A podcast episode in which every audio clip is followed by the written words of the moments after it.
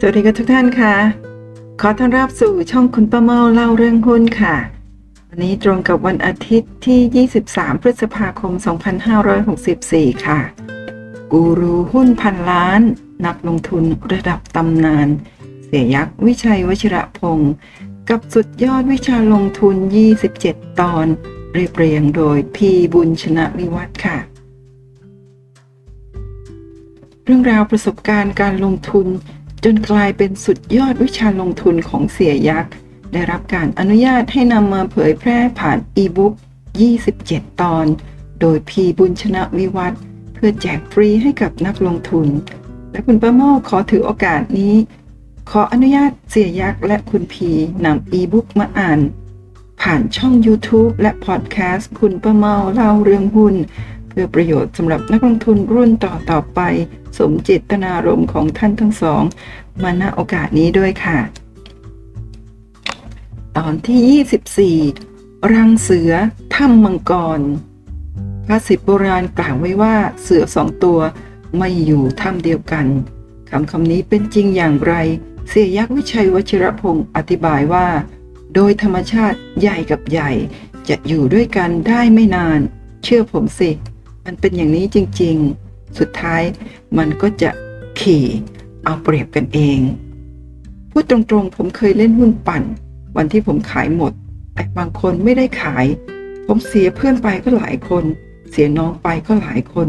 สุดท้ายมันไม่ได้อะไรขึ้นมา มันไม่คุ้มหรอกเชื่อผมสินอกจากนี้การเข้าไปเทรดหุ้นกับโบรกไหน เสียยักจะดูว่า บรกนั้นมีพอร์ตเล่นหุ้นด้วยกันหรือเปล่า ด้วยหรือเปล่านะคะถ้ามีโดยส่วนตัวจะไม่ค่อยชอบไปเทรถหุ้นที่นั่น ขอไปค่ะไปเทรดค่ะเอ่อขอไปอ่านใหม่เนาะอันนี้คุณป้าเมาเอ่ออัดคลิปแล้วก็ไม่สามารถที่จะ ที่จะเอ่อตัดต่อได้ ตรงนี้ไปอ่านว่าเทโรได้ยังไงไม่ทราบขออภัยนะ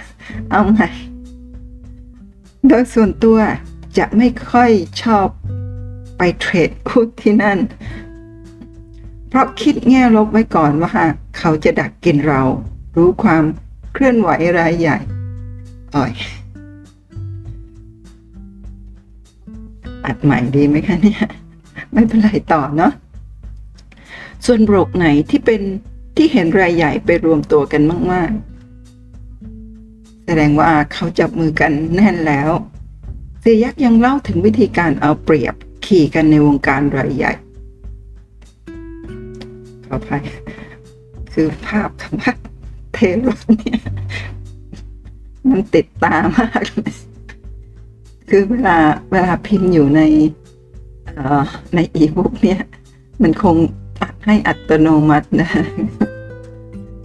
เทรดพิมพ์มาว่าเทรถนี่คนมากกว่า อ่านเทรถเฉยอืม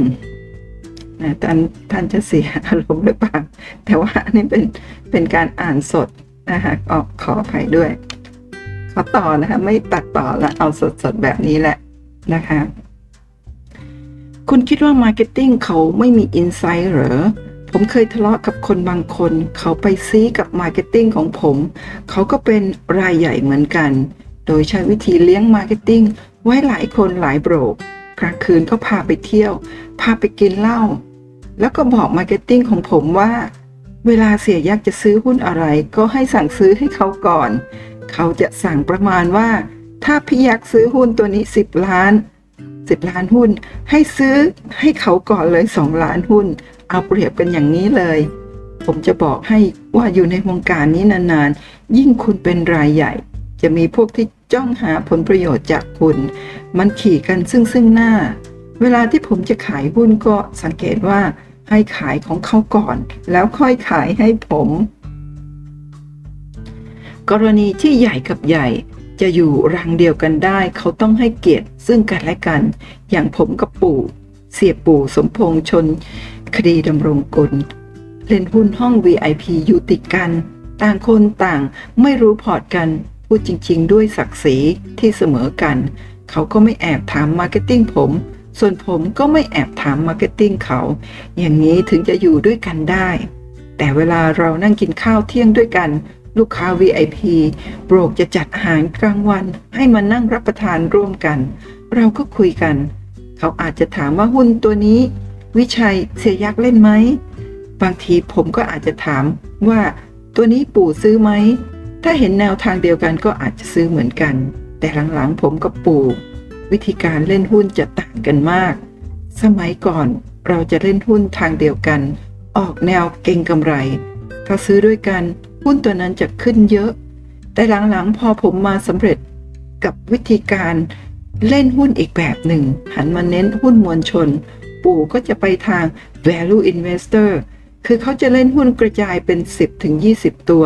ไม่เน้นกระจุกตัวเหมือนสมัยก่อน เวลาหุ้นขึ้น มันก็ไม่แรงเหมือนก่อน ในยุคที่ยังเล่นหุ้นเก่งกำไร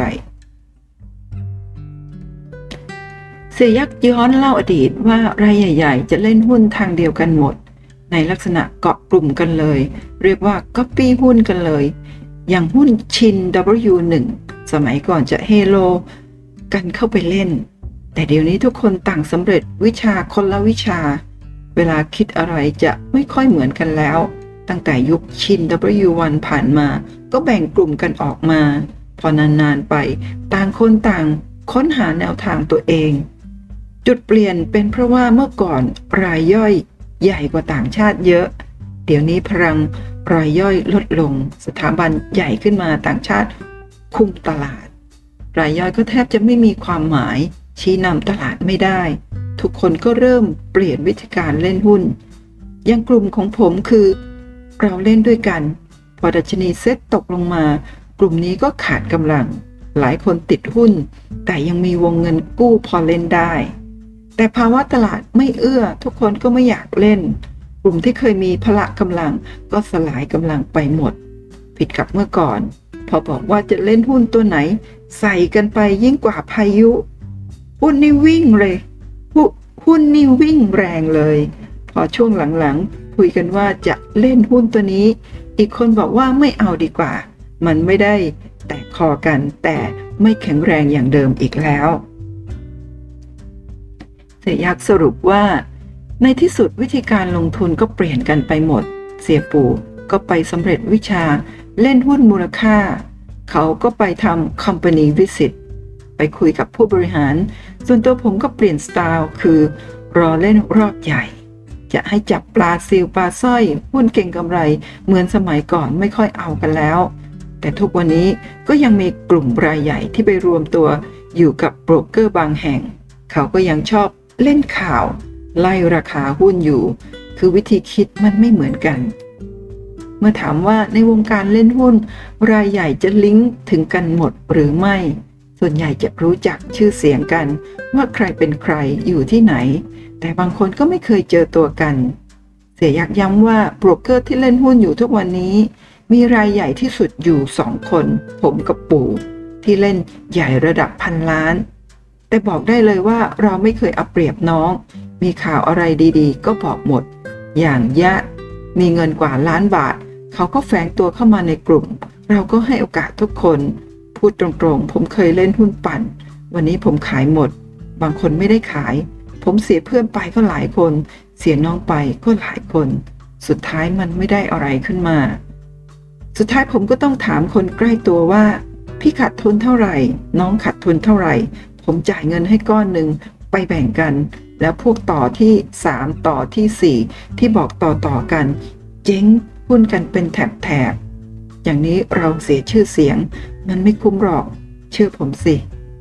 โปรดติดตามตอนต่อไป ตอนที่ 25 มองต่างมุม value investor